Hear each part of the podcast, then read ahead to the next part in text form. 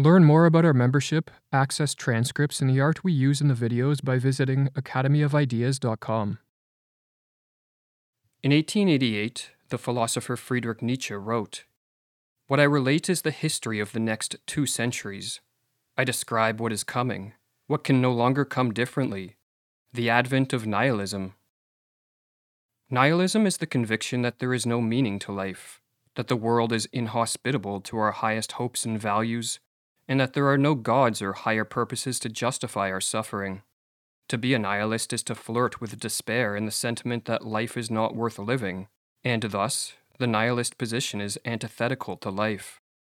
The question whether not to be is better than to be is itself a disease, a sign of decline. The nihilistic movement is the expression of physiological decadence, explains Nietzsche. Although nihilism has existed in all times and places, it is especially prevalent in the modern West. To understand why, we are going to turn to the insights of Friedrich Nietzsche.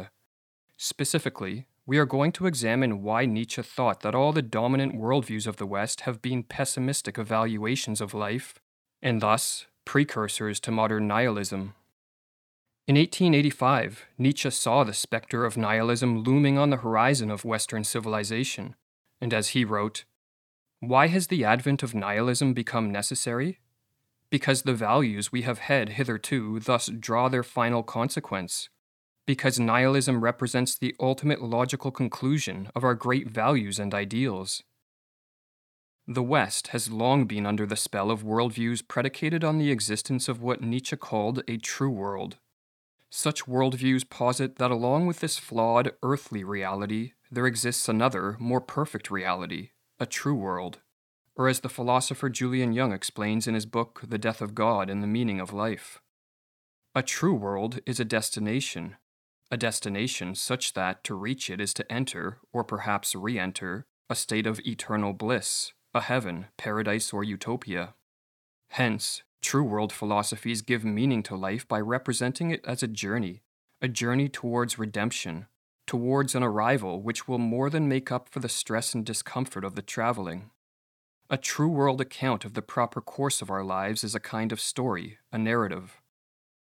One of the first and most influential true world philosophies in Western history was forged in the mind of the ancient Greek philosopher Plato. According to Plato, the earthly reality we experience with our senses is a deception. It is akin to watching shadows on the wall of a cave. Plato called this deceptive reality the world of becoming, and posited that behind it exists an unchanging world of being, a true world, which is the realm of forms. For Plato, the meaning of life is to turn away from our senses, temper our emotions, and through the development of our intellect, grasp the forms that exist in the world of being. This is the path to truth, to enlightenment, and to the elimination of suffering, and as Julian Young writes, Plato's way of giving meaning to life has dominated virtually the entire history of Western thought and feeling. I am referring here, in the first instance, to Christianity, though, as we will see, Platonism, which I use as a synonym for true worldism, continued, in disguised forms, to dominate Western thinking even in the materialist atmosphere of the post Christian era. But let us attend, for now, to Christianity. Nietzsche famously wrote that Christianity is Platonism for the masses, by which he meant that the Christian worldview is a slightly modified version of Platonism, but with greater mass appeal. For like Platonism, the Christian worldview is a true world theory. According to it, this world is a spiritually and morally degraded, or fallen world, and in it we suffer for sins against God. Yet over and above this fallen world exists the kingdom of heaven, the true world, where the souls of the righteous find salvation, redemption, eternal life, and happiness following the death of their mortal flesh. One does not, I think, need much convincing that Christianity, according to Nietzsche, the product of St. Paul's grafting of Jesus' ethics onto Greek metaphysics, is basically a version of Platonism, of the true world, true home view of reality, explains Julian Young. There is, of course, not a complete identity between Platonism and Christianity. There is, for example, no omnipotent creator god in Plato.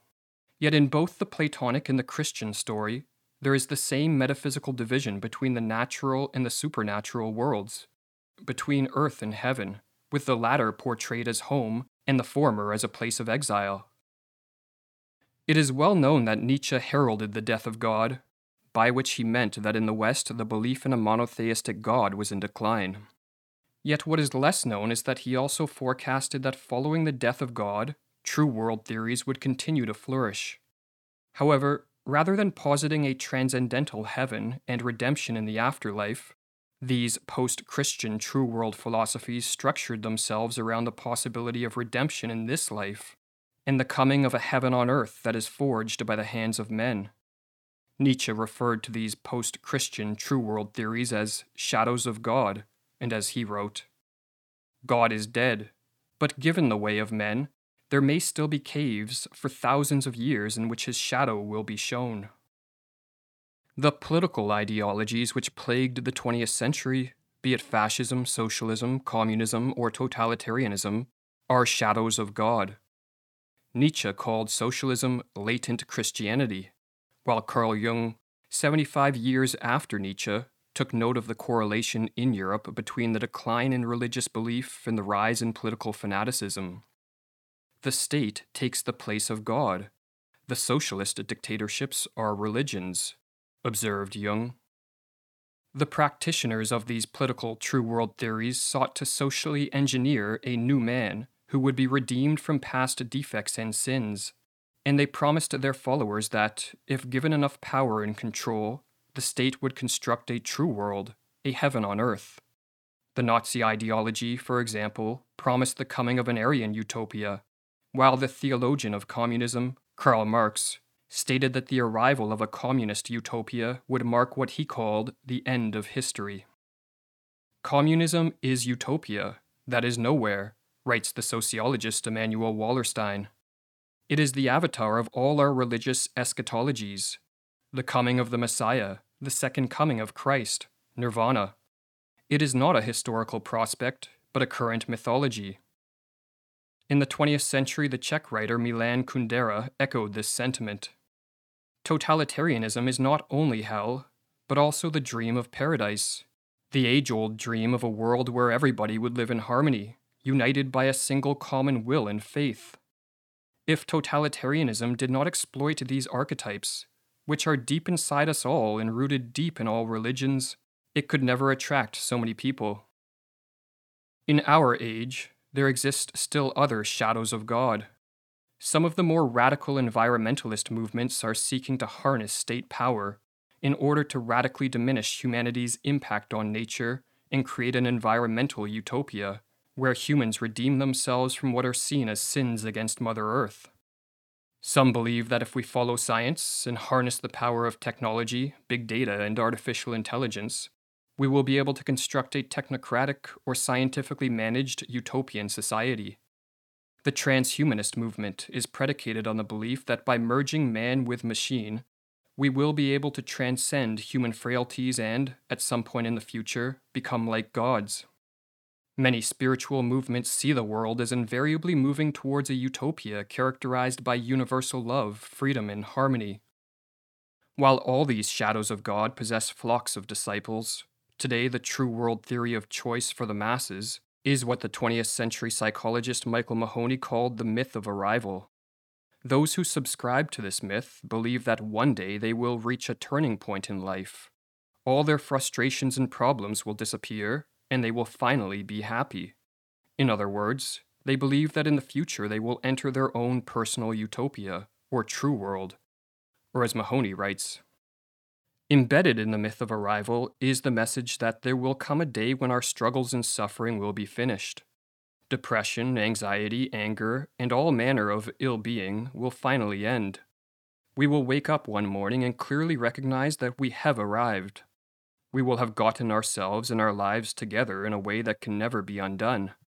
We will be healthy and happy. We'll be in the job, the home, and the relationship that we have always wanted, financially comfortable and fundamentally at peace with ourselves. What Platonism, Christianity, and the post Christian political and secular shadows of God have in common is that at essence they are deeply pessimistic. Putting aside the question of whether a true world does or ever will exist, all these worldviews are predicated on a rejection of this earthly reality and a condemnation of the present moment, or as Nietzsche explains, the concept, the true world, insinuates that this world is untruthful, deceptive, dishonest, inauthentic, inessential, and consequently also not a world adapted to our needs. What is it that leads people to reject this earthly reality, which is the only reality we know for certain exists, and to posit the existence of a true world? According to Nietzsche, it is a psychological need which is the driving force behind all true world philosophies. Those who subscribe to these worldviews tend to be morally and spiritually weak and unable to cope with the human condition without a psychological crutch. Such people, therefore, need to believe in the existence of a true world where they will find lasting peace and salvation. Otherwise, they would be crippled by suffering and incapable of enduring life. Or, as Nietzsche writes, General insight. It is the instinct of life weariness which has created the other world. To imagine another, more valuable world is an expression of hatred for the world that makes one suffer. Does man not eternally create a fictitious world for himself because he wants a better world than reality? As true world philosophies are pessimistic evaluations of our lot on earth, they are precursors of nihilism, for as Nietzsche wrote, pessimism is a preliminary form of nihilism. All that is required to move from being a believer in a true world to a full blown nihilist is a simple crisis of faith.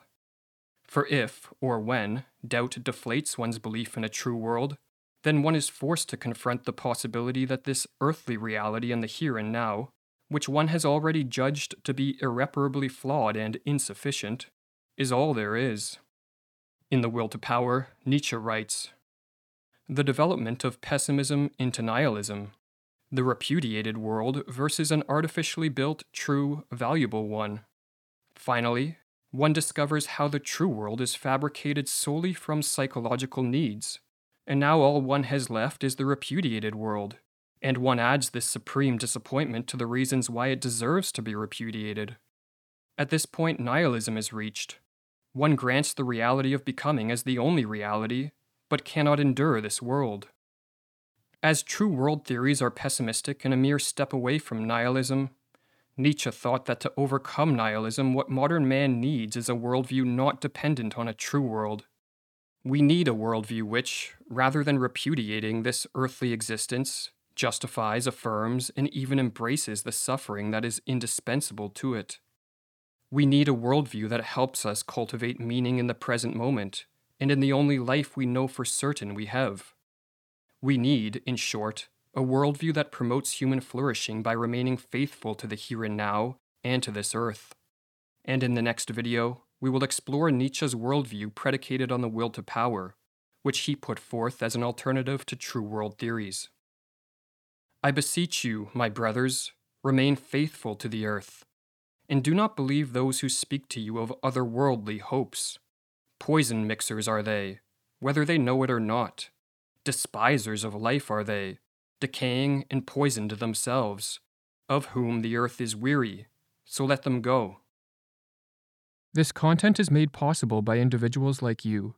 Become a supporting member and access our growing library of membership courses and videos. Learn more at academyofideas.com/members.